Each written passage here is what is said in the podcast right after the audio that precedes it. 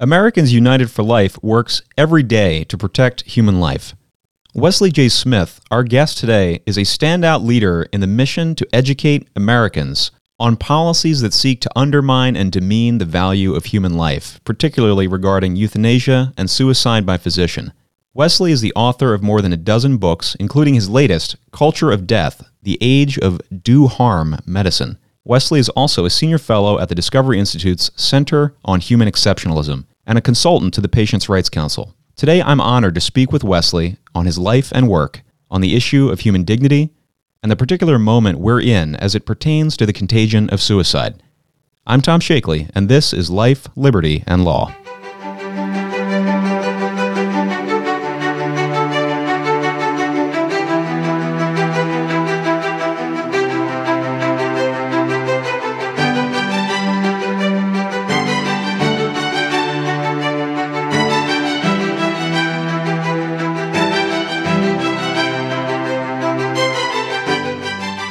Welcome to Life, Liberty, and Law. I am Tom Shakely, and I'm joined today by Wesley J. Smith. Wesley, it's great to be here with you. Thank you, Tom. Good to see you. Welcome to Americans United for Life. This is your first time here. Yes, thank you. And uh, hello to your listeners. So, Wesley, let's get started. Tell us a bit about your story. Uh, Wesley Smith, longtime California resident, now a resident of the swamp. yes. How did this come to be? Well, I'm married to a journalist named Debra J. Saunders, and uh, she uh, used to work for the San Francisco Chronicle as a columnist. And uh, when that uh, ended, she quit. Uh, she got a call and suddenly became a White House correspondent. Uh, so, in a period of eight weeks, we went from California to the swamp. It was quite a remarkable time. That's amazing. But now, what hasn't changed though is your affiliation with the Discovery Institute, correct? Particularly the Center on Human Exceptionalism. Can you tell us a bit about what that is, what that work involves? The Center on Human Exceptionalism tries to do two things. Number one, it tries to stand up for the intrinsic dignity and sanctity of human life, the importance of being human. I've come to believe that the most important question of the 21st century is whether or not human life has intrinsic meaning, ultimate value, simply and merely because it's human. If we say yes to that question, then we can have universal human rights, equality, and so forth. If we say no to that question, then we have to ask a second question. Well, if being human isn't what gives value, then what does? And at that point, you move away from objective value into subjective who has the power to decide. So, for example, if somebody of the ilk of Peter Singer, the Princeton bioethicist who believes that being human is irrelevant, what matters is having cognitive capacities that he says earn the capacity of being a person, if that's the case, then there are going to be certain human beings that are not going to be equal because they do not exhibit those capacities that those in power decide. So if we do not say yes to the question I posed, universal human rights, which has been the predicate of the West, which has been the purpose of uh, our efforts of the last several hundred years, goes by the wayside because without human exceptionalism, as I call it, universal human rights are impossible. The second aspect the reason I don't just call it the sanctity of life, why I call it human exceptionalism, the second aspect has to do with human beings as moral agents. We are the only known moral agent in the corporeal universe. Only human beings have the capacity to know right from wrong. In fact, that is in our natures. And those who do not understand right from wrong, it's either because they are not yet able to do that because of immaturity, for example, infants, or because they've lost those capacities due to illness or injury. Therefore, human beings are the only known species that have duties. We have duties to ourselves. We have duties to our posterity. When the founders of the United States were creating this country, they often wrote about their posterity. That's us. And just as they were thinking about us and having a better country and a better place to live for us, we have the duty, because we're human, to do that for people who will come after us. We have duties to treat animals humanely. That's not the same thing as animal rights, which I opposed.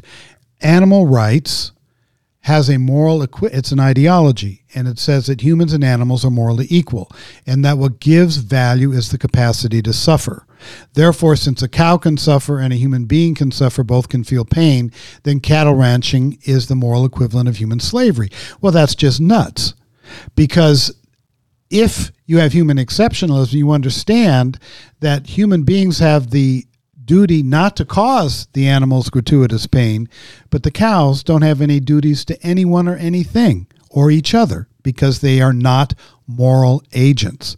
We also have duties to the environment to treat it properly, which isn't the same thing as what's happening, and we may talk about this nature rights. That is giving human right, type rights to nature, which is a neo paganism, which is a neo earth religion, which says that human beings are just another animal in the forest. Now, what these advocates think is that if we treat the earth as our equal, that we'll be gentler and kinder on the earth. And I say, no, if we think we're just another animal in the forest, that's how we'll act. Because animals act on impulse. Animals don't have moral duties. Animals don't have the duty or the even desire to mitigate suffering. Animals are animals. Humans, while biologically, of course, we're animals, in a moral sense, we're not. We're human beings. So human exceptionalism discusses our intrinsic value, and then the uh, concomitant aspect that we have duties. And the more human we act, the better the world will be. I remember a few years ago seeing this totally confusing to me bumper of a car. And on one end of the bumper, there was a sticker that said, Keep abortion legal.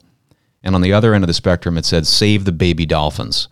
I think to me that illustrates sort of what you're talking about, which is this this this contradiction in the in the zeitgeist where culturally people are, are recognizing certain goods and failing to recognize others and there's there's sort of no common language uniting this conversation anymore. Well, but what makes that a consistent bumper sticker is that the purpose of society for some people has shifted. For me, it should be it is the protection of all human life, innocent human life, it is promoting righteousness and principles of liberty, freedom, and mutual respect. But for some people, it has become the elimination of suffering. And if you decide that the elimination of suffering is your highest societal duty or goal, that quickly mutates into eliminating the sufferer which is the assisted suicide euthanasia issue. It also is part of the abortion issue because the cause of suffering for the woman who doesn't want to be pregnant is the child she is carrying. And so we eliminate her suffering by eliminating that gestating child that she is carrying.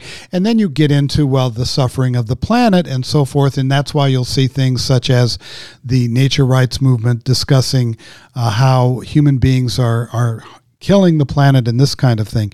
It, it, leads to very different outcomes depending on what you think the purpose of organized society is. All right, let's back up a minute. How did you get to where you are now, the things you're thinking about, your career path? You started off as an attorney. Guilty. so explain that. I grew up with two heroes. One was John Adams.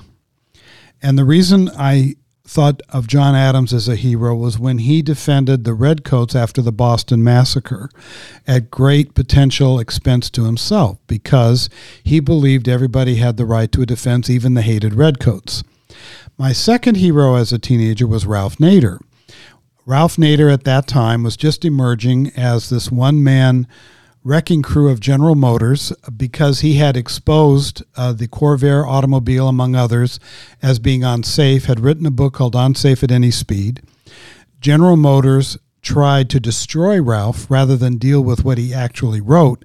They tried to set him up and destroy him personally. He found out about it, which was a mistake for General Motors because Ralph sued he was able to uh, then break through into the inner into the national consciousness. There were Senate hearings. He just burst onto the scene. This one man, a Lebanese, the son of Lebanese immigrants, who stood for righteousness and integrity and honor and honesty. And he set me on fire, my heart on fire, about the power of one man standing for what is right as he sees it, or she, or for a woman she sees it. So John Adams and Ralph Nader kind of inspired me to be a lawyer. I wanted to be a public defender, actually, and stand up for people. I, I believed in defending the weak, the vulnerable, and those who many others would not defend. Uh, I became a lawyer for that reason. I tried to become a public defender, actually scored in the top 10 of the Los Angeles County exam and was going to get a job, but they had a hiring freeze. And so I was impeded in that desire. And I had worked my way through law school selling J.C. Penney televisions and refrigerators. and I was still doing that. And I was a licensed lawyer and it was driving me crazy. So when I got an offer from a civil firm to join that firm, I took it because I couldn't wait anymore. And then a month later, of course, the, the PD gig came through. I had to turn it down because these people had invested in me. And my life would have been totally different if uh, if that's one of those those branches in your life where depending on what happens, you're going to go one way or a different way. And uh, because I chose the civil job and didn't get the PD job, my life changed completely. Uh, but that's how come I became a lawyer. And then I was a civil trial lawyer for about 10 years and then quit. Why'd you quit? I didn't know it at the time. I, I grew to hate it, which broke my heart at the same time because I'd worked so hard and wanted to do it so much. But after I quit, I, came to understand what it was that really bothered me. I was in law to do justice. And because we no longer understand exactly what justice is, we've turned everything into process. And so lawyers are basically bureaucrats most of what lawyers do isn't the glamour of being in court and cross examining that person and getting them to admit, like Perry Mason, that they're the ones who actually did the, the crime. Yeah, yeah. Most of it is paperwork, uh, depositions, waking up to have an argument, uh, frivolous defenses, for the big corporate firms. I mean, they will use their power and money to just throw blizzard of paperwork up on the wall to try to keep you from getting through. Uh, and I just found it incredibly frustrating. It wasn't what I had planned when I idolized John Adams and Ralph Nader. Uh, so I quit. It was very hard to do, but I did it. And if I hadn't, I think I might have had a cardiac event at age 40 because uh, I was really hating it. All right. Well, as a group of mostly attorneys at Americans United for Life, uh, it's always interesting to hear uh, what an attorney or a former attorney has to say about these things. Um, how does having had that background as an attorney help you when you're coming to analyze these life issues? Essential. And all the books I've written, I, I wrote and researched as if I were a lawyer creating a case for a jury. In other words, I, I try to create the facts that I then present to the jury, which is the reader, and I do it in a, I think, a systematic and logical fashion that I hope calls for a verdict of the reader to agree with me. Uh, so the law practice that I did and the and the legal training was in, in, invaluable in my formation as a human being seeking to to achieve excellence because I worked my way through law school. I had to be very diligent in my studying. And and I had never given 100% of myself to anything until I did that because I was working full time and going to law school on a 4-year program instead of 3 and I had to really work and focus. And I found out what I was capable of that I hadn't known before. When I was growing up, I didn't realize the importance of, quote, elite, close quote, schools. Never occurred to me. My parents uh, were not of that uh, ilk. My mother uh, was a high school graduate. My father never even graduated high school. Uh, and eventually, after he got out of the Army on a disability discharge, he went to college and became an engineer. But we weren't a family of, of we were a normal middle class family in a Los Angeles suburb. I didn't understand the importance in terms of rising in society of going to Harvard, going to Stanford, and those kinds of colleges. And it, it never hit me that that would be something I, I would even want to achieve, not to mention be able to. But when I did that um, law school working full time, I realized for the first time uh, what I was capable of and that impacted me completely. I have to say, without my law background in the training and in the uh, give and take of law practice, I mean, it's it's a Darwinian atmosphere as a lawyer. I mean, you are there up against another lawyer, and most of the cases, I was a civil lawyer for the most part. Most of the cases are won or lost in the deposition, where there's no judge to keep order. It's all based on the strength of your personality.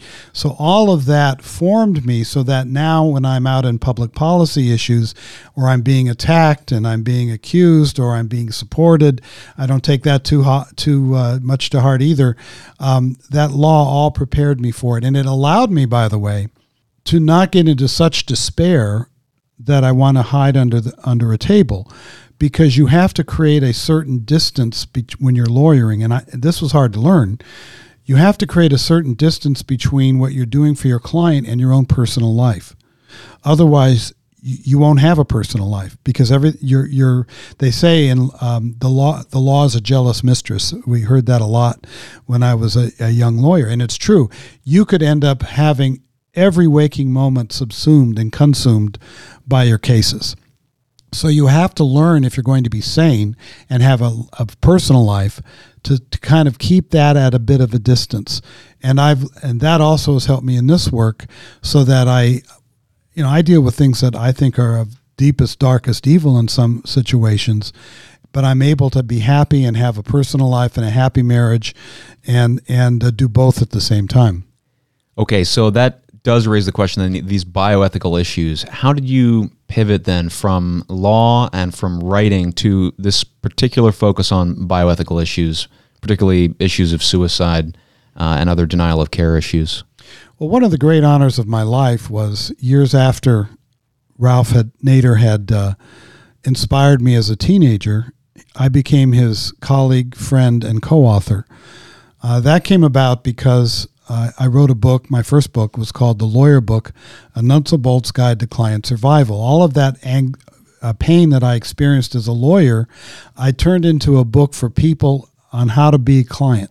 It was a consumer's guide to how to be a client, and it came out in the late 80s, which at the time had not been done. It was it was a groundbreaking book. And when I when I turned in the manuscript to the publisher, I said my dream would be for my hero Ralph Nader to write the introduction to this book. And she said, my editor, well, let's send it to him. I said, you can do that. and she said, sure. She sent it to him. He lost it, which is very Ralph. She sent it to him. He lost it. She sent it to him again and he wrote the most wonderful, amazing, complimentary introduction. Wow. It was like "Be still, my beating heart." Right? I I was just I couldn't believe it. Well, because of that, I eventually met Ralph. We became friends. I uh, wrote a couple of other follow up books that he introduced, and eventually we co authored four books.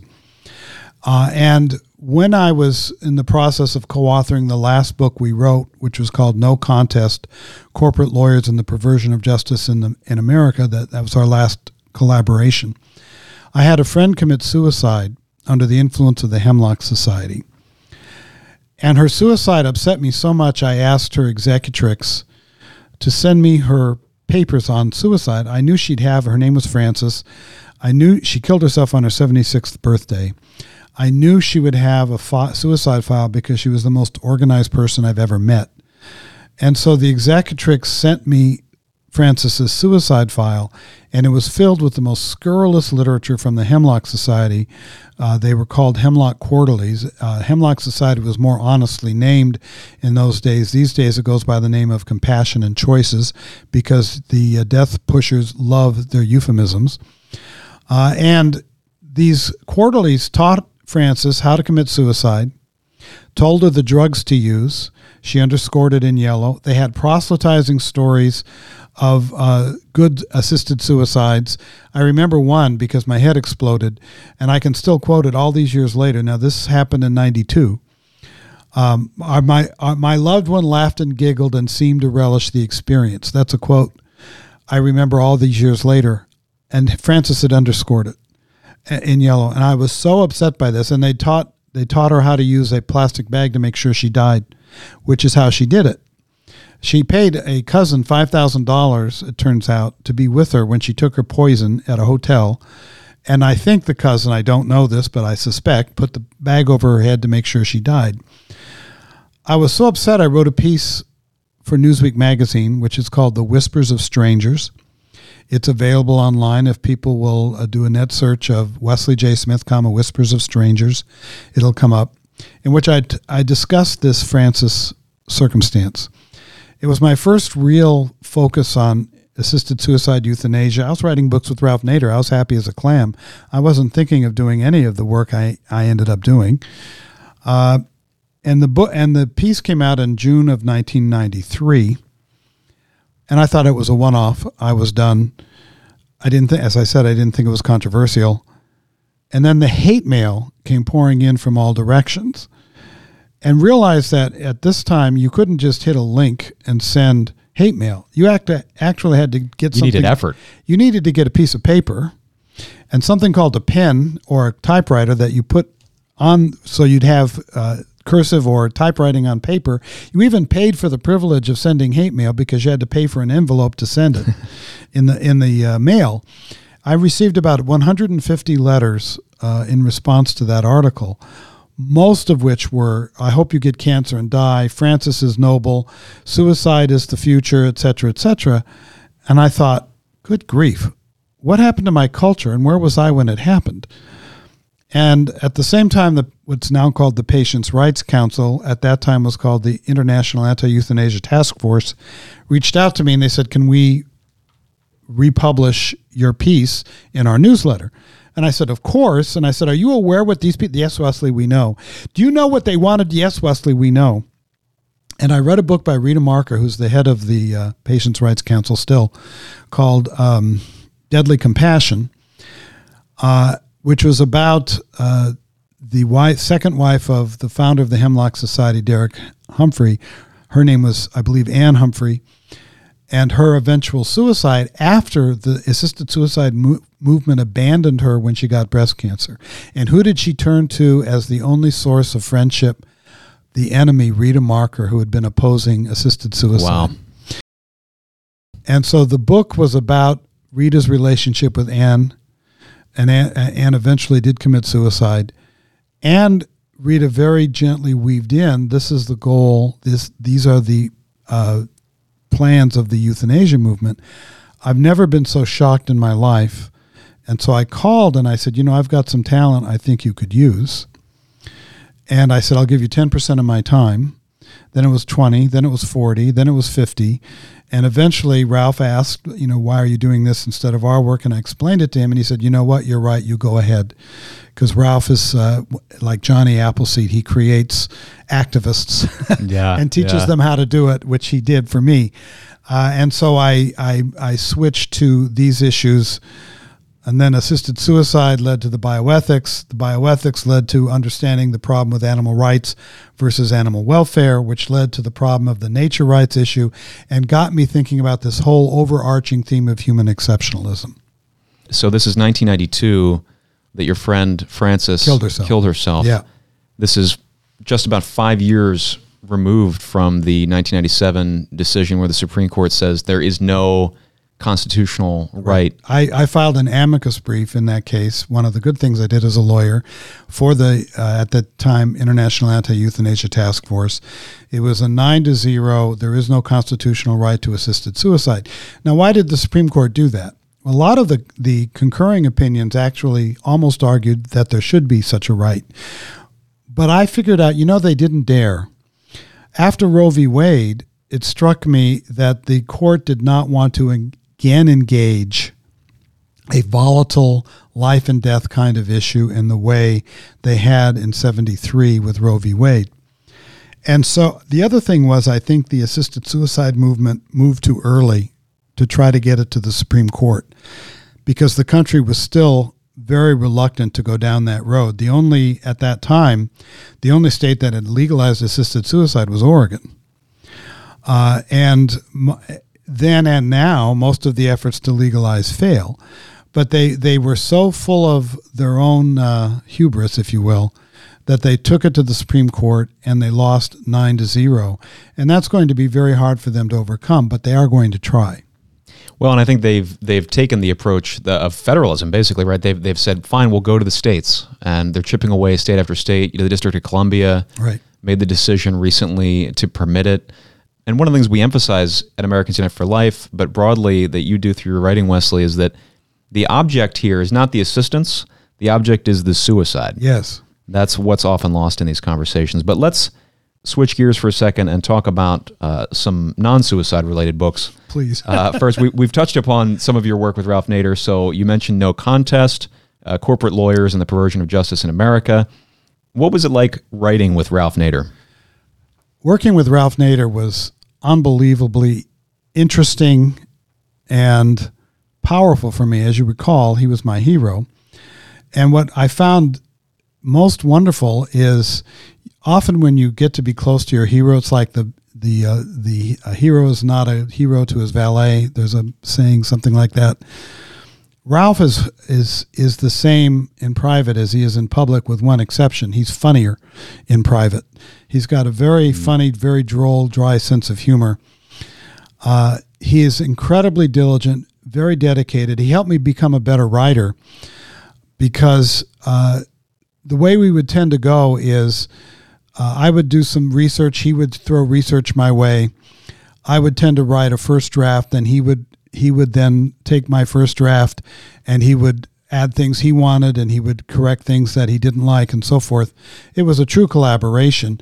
And one of his crit- critiques of my of my writing, he said you are writing too passively, meaning I was using uh, very passive kinds of verbs uh, instead of active verbs. And and Ralph, if you'll notice when Ralph speaks, he speaks very vividly and in a very active tone.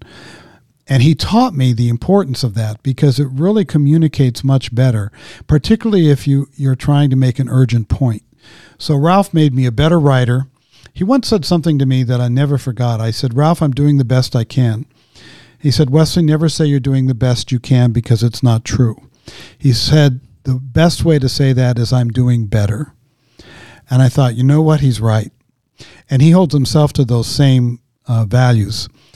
So being Ralph's friend, uh, being with him through uh, some tragedies that his family experienced, working with him uh, was a, a, a, tremendous thrill for me, honor for me, and I think was the second thing after law.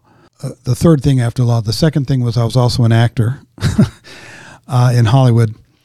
Um, but the third thing that made it so that I think that I can be an effective advocate today for what I'm doing. Those three things law, acting, which made it so that I wasn't afraid to be in public, and uh, the techniques I, I learned at the feet of the master of advocacy, Ralph Nader, uh, turned me into whatever benefit I am providing today. Uh, those three things were the uh, were the uh, the the, the foundation stones.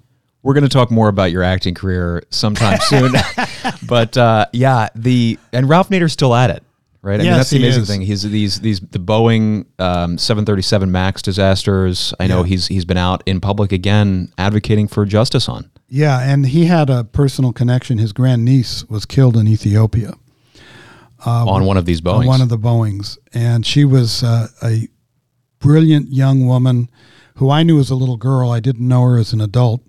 Who was going to Africa? Her name was Samya. Uh, she was going to Africa with a nonprofit to help Ugandans set up primary medical care systems. And she had the misfortune and tragedy of being on that plane. So Ralph has uh, obviously uh, engaged that issue, and it's beyond our scope here, but there's much to engage. He and I appeared, he and I, one of the books we wrote was on aviation safety in the 90s. Uh, and he and I both uh, appeared together uh, at a uh, meeting here in D.C. about six weeks ago, uh, dealing with that issue. So it was kind of like teaming ourselves back up. And Ralph, um, he's 85 now, but he gave a speech. And when he stood up to give a speech, it was the Ralph Nader that set Wesley's heart on fire. And I was just so touched to be part of that.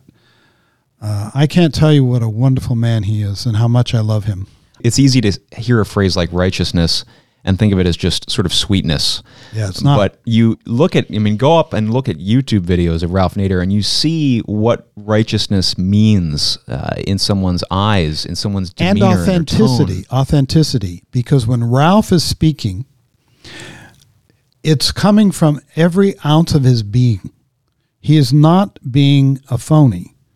He is he is telling it the way he whether one agrees or disagrees, and I can understand where people might disagree with some of what Ralph says, but he is being authentic and Yeah. and and humanitarian, and that is what is a creates a powerful leader.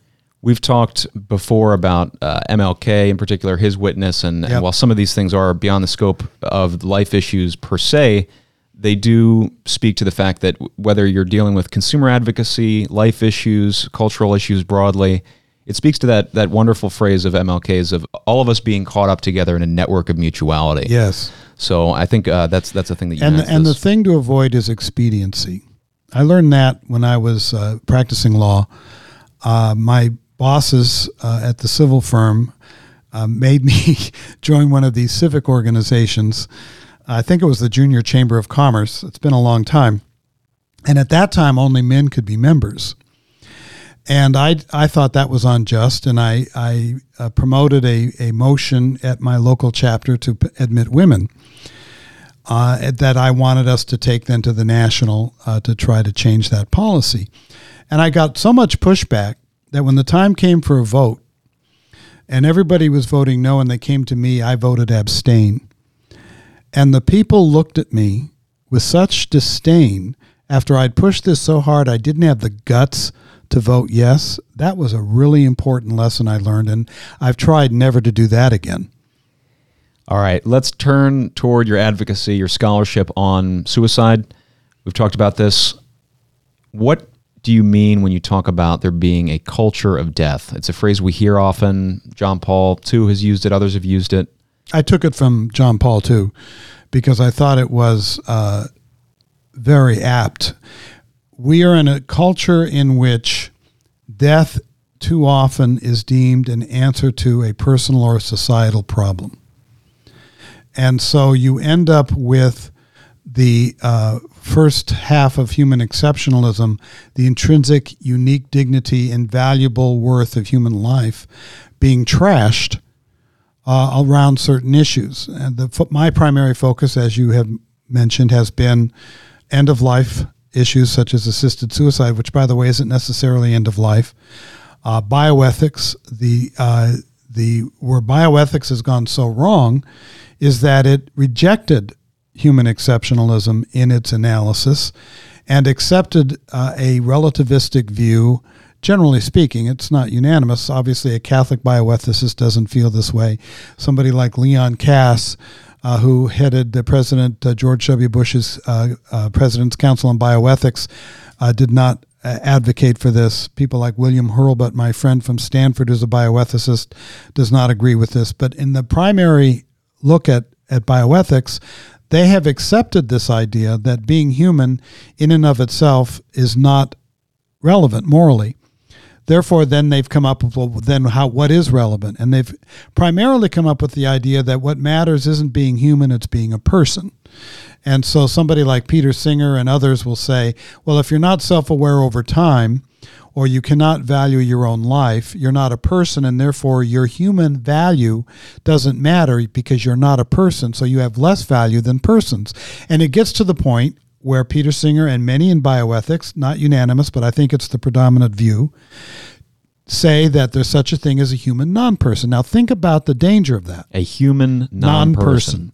So, who are the human non persons? Or what, you might even say, are the human non persons?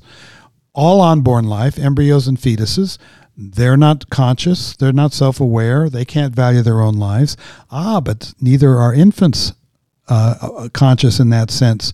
So Peter Singer, it's not coincident, um, is the world's most famous proponent of the propriety of infanticide, after birth abortion, which has been argued very seriously. Which we've heard doesn't exist. Uh, We well, it it it, it, it does exist actually in the Netherlands.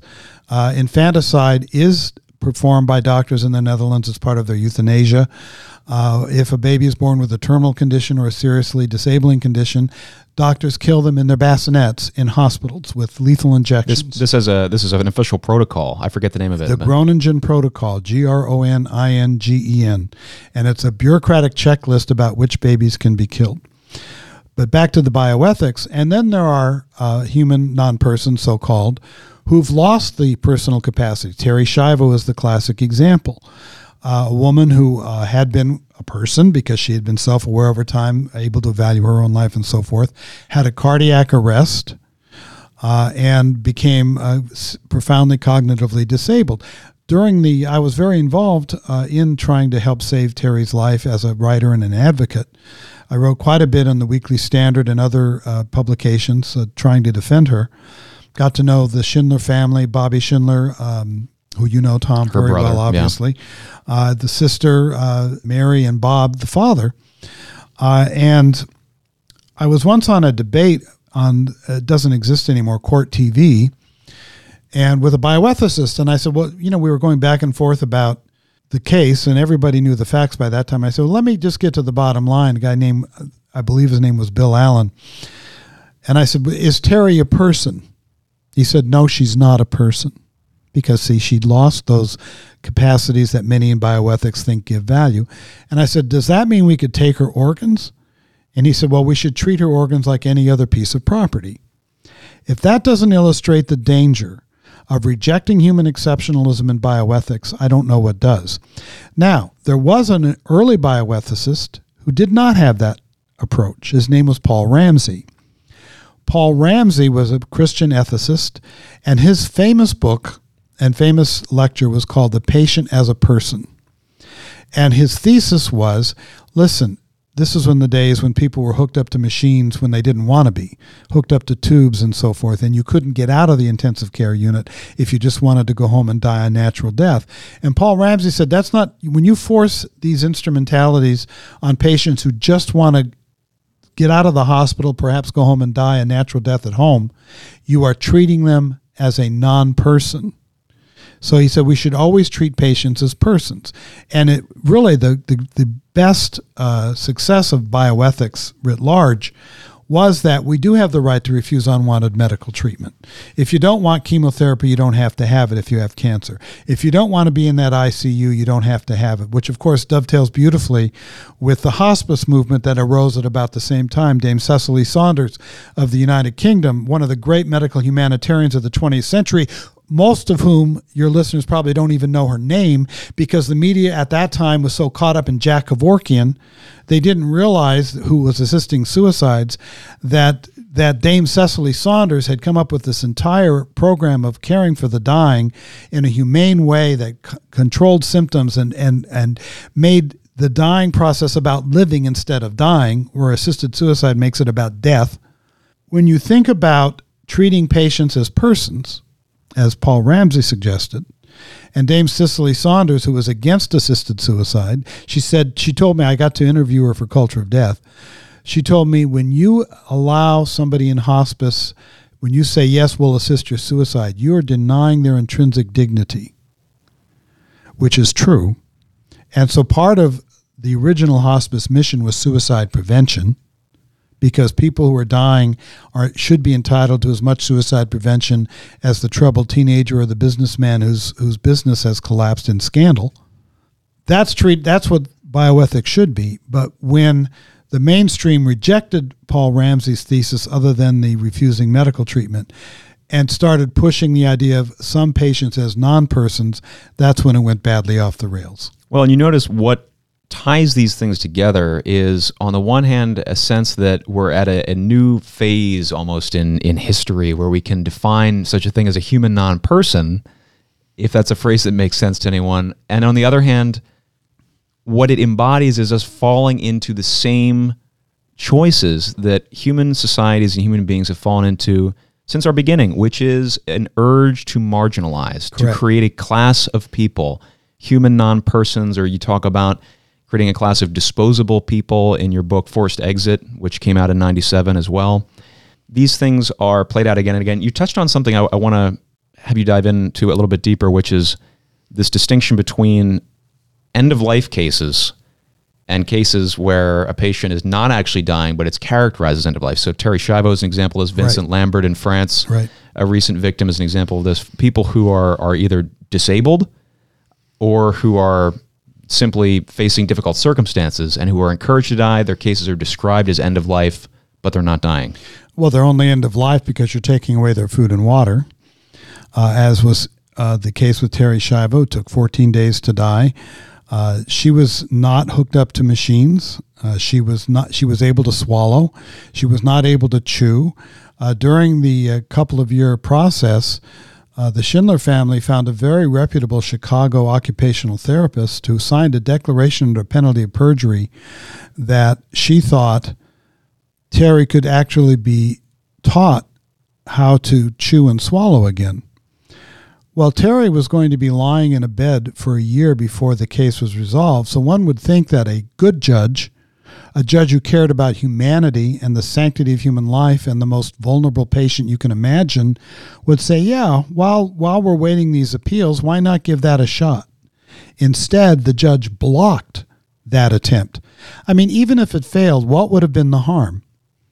The harm, I believe, this is Smith on the Schiavo case, was that Florida law required for somebody to have their food and fluids taken away when it was provided by tube, that the patient be in a persistent vegetative state, that is, unconscious. I don't like the term persistent vegetative state because no human being is a vegetable. A vegetable is a carrot. No human being, and, and I urge your listeners never use the V word to describe any human being. It's as demeaning and diminishing as the N word for African Americans or black people and as the C word for women. It is intended to degrade. We should not ever use it. People are not carrots or rutabagas. But the Florida law at that time said that in order to take away a tube supplied food and water, the patient had to be unconscious, per- persistently unconscious. If Terri had been able to be taught to swallow and chew and swallow, it would be obvious she wasn't unconscious. Therefore, I believe, and, and it was fought by Terri's husband, and the judge blocked it, they knew what they didn't want to know. And therefore, she was allowed to lie in a bed instead of receiving the kind of therapy which might not have worked, and then we would have known, but which, if it had worked, would have saved her life. Well, and it is a matter of justice too, right? Which is rendering to one what one is due. Yeah. And the most vulnerable among us, in this case Terri Schiavo, for justice to be served was due that sort of care. And this is care. It's not medical Right. treatment. This is not exotic. It's it's ordinary. there are things that everybody's entitled to when they when they're in a medical circumstance being kept clean being kept warm turned so you don't get bed sores these are not medical interventions they're basic humane care and receiving sustenance you actually find now in the euthanasia movement that there is a mo- there is a strong drive in bioethics and in the euthanasia movement to force caregivers to refuse spoon feeding to people with dementia if that person when they were com- when they were competent had signed a written statement saying I don't want to be kept alive. Well, the point of that, see, spoon feeding A broad declaration. Right? Yes, spoon feeding is not a medical treatment. That's humane care. Feeding tube is a medical treatment. At least that's how it's been defined, and that's what the law says, because you have minor surgical procedure to put in the feeding tube, and the, the food and sustenance that's provided is created under medical auspices. But spoon feeding isn't a medical treatment. So they now want to be able to force, let's say, Mother Teresa's nursing homes to starve and dehydrate people who willingly take food to death if that person had signed an advance directive saying, This is what I want. Now, an advance directive is supposed to say what you want in terms of medical treatment or what you don't want in terms of medical treatment. This movement of bioethics and assisted suicide now wants to be able to force caregivers to remove what has always been known as humane care. Well, and it's a power grab ultimately, Wesley, Yeah. because they're saying the spoon feeding is happening in a medical environment. Perhaps there are personnel employed by a medical facility providing the spoon feeding, and so therefore we can consider it a form of medical treatment. It's also disingenuous because the point of that is to get people to say, well, if we're going to starve them to death, which is inhumane, let's just give them the lethal injection. The idea is to get over our uh, what they when in bioethics they denigrate as just the yuck factor, uh, as if well we we normal people we just can't handle the truth right and and it's called the yuck factor because we just get squeamish about it when we shouldn't. The idea behind the tube, by the way, with feeding withdrawal and I believe the uh, this idea of voluntary stop eating and drinking, where people are starving themselves to death. It's VSED, right? VSED, yes, VSED, and this idea I call it VSED by proxy. That is, uh, forcing caregivers to do it even if you eat. It's to say, well, let's just we shouldn't do that to people. Let's just give them the lethal injection. When instead, what we should be saying is, no, we shouldn't be doing that to people. Yeah. Yeah, you write uh, in your book "Culture of Death" uh, about the emerging duty to die. I think this dovetails with some of these things we've been talking about. Number one, because as you say, most normal folks, especially if they haven't encountered this through personal or familial circumstance, they're not following a distinction between these between what makes an end of life. I mean, people crazy have to real know lives. this. People yeah. have real lives. Yeah. So, so what is this duty to die then? There's an implied duty to die, you could say, if we institute healthcare rationing. For example, if we're going to deny certain people medical treatment based on invidious discrimination, let's say based on age or disability. But there's also an aspect of duty to die that is pushed in bioethics. It's certainly not agreed to by everyone. But the idea is very utilitarian. And remember, I said earlier that for some, the purpose of society is to prevent suffering. And so the duty to die idea is that if you are elderly or if you are seriously sick, in order to prevent suffering of your loved ones or the suffering of society because of the cost of care, you have a duty, as Governor Lamm of Colorado once put it very crassly, to die and get out of the way. Now, Governor Lamm has denied he meant it the way it sounded, but even if he didn't, there are people who believe that that you have a duty to die and get out of the way. In Culture of Death, I interviewed uh, the pr- primary proponent of the duty to die, a fellow named Hardwig, who was a bioethicist.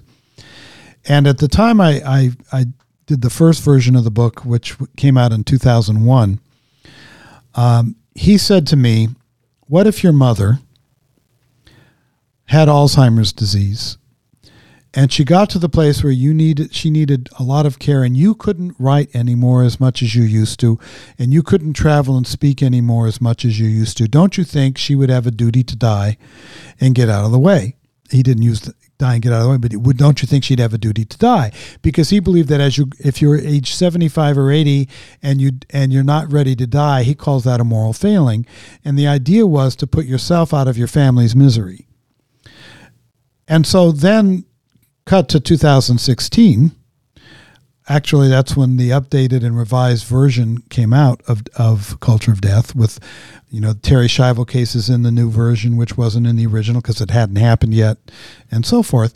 And one of the things that also had not happened in 2000 when i interviewed hardwig and happened had happened by the time a culture of death came out the revised version was my mother did get alzheimer's disease I did bring her, my wife and I did bring her home uh, for her last five months.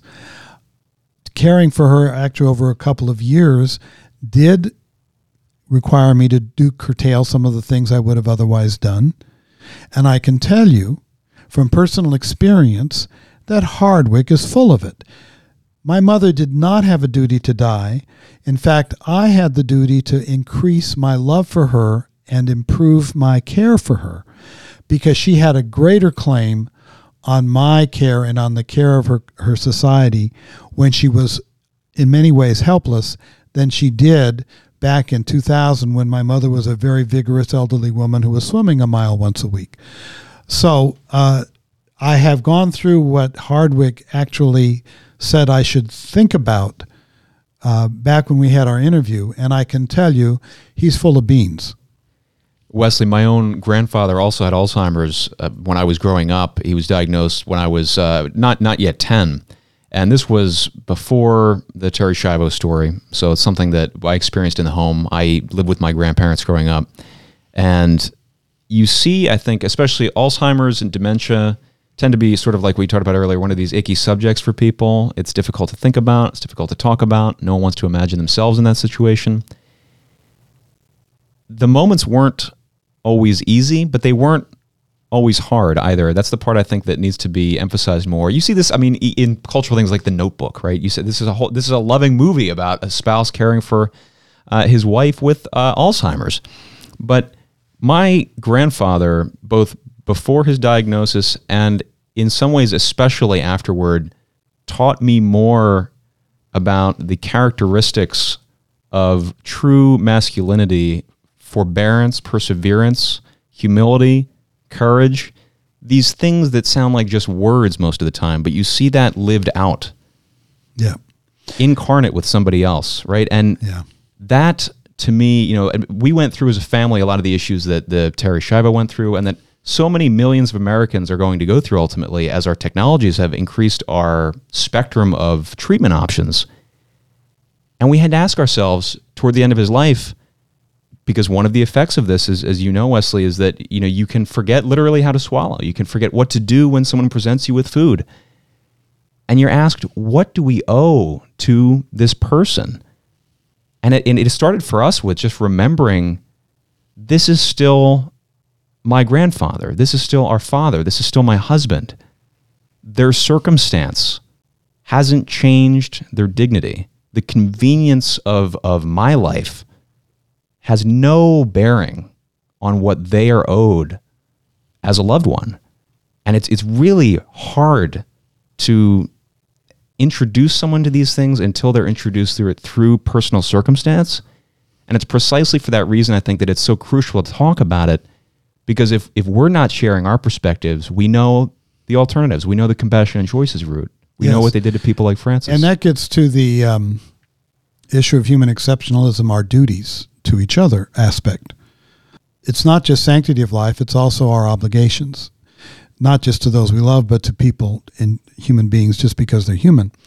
My mother uh, went through some very difficult times, uh, but in some ways it was more difficult for me because the next day she'd forget. And I'd say, Ma, do you remember? And she'd say, I'm sorry, I have no idea. I remembered. So, does that mean that her life was less valuable because I had gone through some experiences that I wish I hadn't? Of course not. Um, my uncle also died of Alzheimer's, her brother, uh, before she did. He was her older brother, and I was his power of attorney.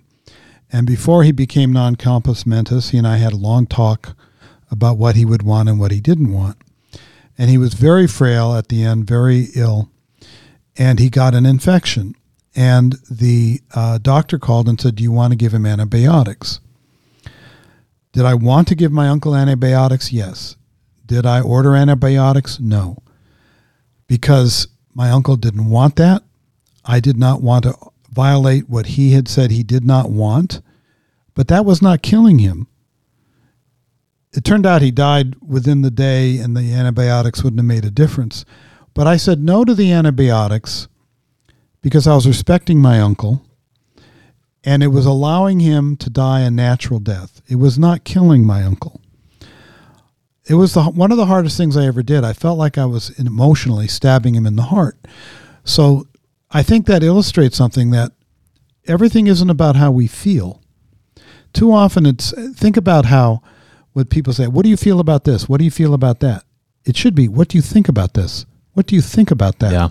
So feelings, if feelings become the basis for what we decide is right and wrong, then what is right today can very easily become wrong tomorrow because our emotions are very volatile. That's the point of principles. One of the reasons I like groups like Americans United for Life is you create principles and then you live you, your advocacy around those principles, but hopefully people will then live their lives around those principles. The point of principles is so that when you have that difficulty arise, you have a place to go to determine how you behave and what you do and what you decide. If it's all based on feelings, it's going to be flotsam and jetsam on the on the on the tides. There will be no stability. And I think that's one of the problems we've got in our country today and Western society in general is I feel instead of I think. Well, and it also illustrates, Wesley, this reality, which is that whatever, if you're having trouble kind of cutting through a lot of the, the thick bramble that, that is engaged in the, these sort of conversations, remember that the intentional ending of human life by, say, a fatal medicinal overdose is not is not a natural death.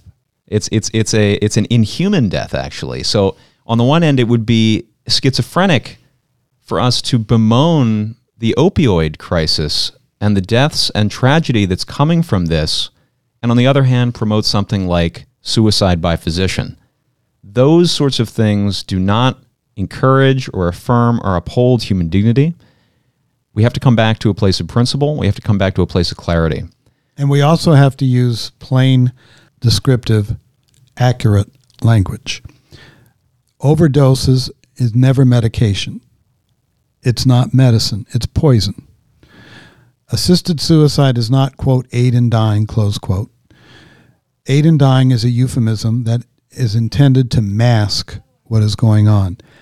Assisted suicide, or as you described it, assisted uh, suicide by doctor, I like that, is accurate. It's descriptive.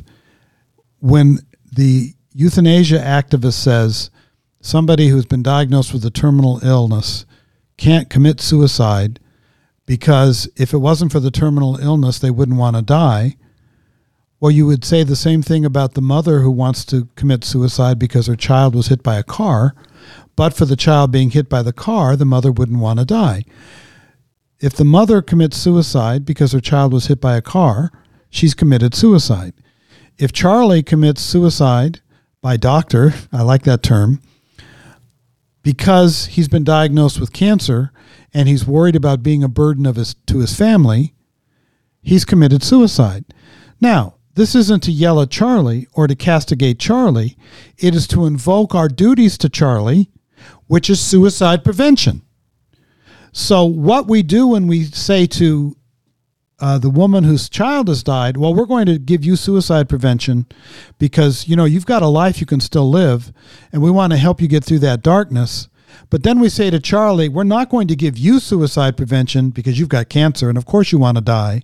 You're telling Charlie that there is no future when there is. I've known people who've gone through that darkness and come back on the other side to be very glad they're alive.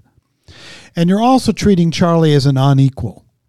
You're saying we're going to give suicide prevention and have the state protect the lives of some suicidal people, but not others. And when you say that Charlie is not protectable, you're saying Charlie is not equal. You're saying Charlie has less value. And you're sending the message to Charlie that he has a duty to die and get out of the way because he's a burden on his family and he's a burden on the society. We must give suicide prevention equally to all suicidal people. That's how you love them. You do not love people by saying, okay, it's your choice, because that confirms their worst fears that are causing the desire for suicide. Wesley, this has been a great, heavy, in depth, important conversation. One of the things we do on every show is we talk about something we're grateful for. We call it our weekly shot of gratitude. Wesley, what is something that you are grateful for? All the love I've had in my life. I'll echo that. Thanks, Wesley. Wesley, it's been so good talking with you. We're going to have you back again. Thank you. Make it your first priority to go out and pick up a copy of Wesley J. Smith's book, Culture of Death The Age of Do Harm Medicine. You won't be able to put it down. I'm Tom Shakely, and this has been Life, Liberty, and Law.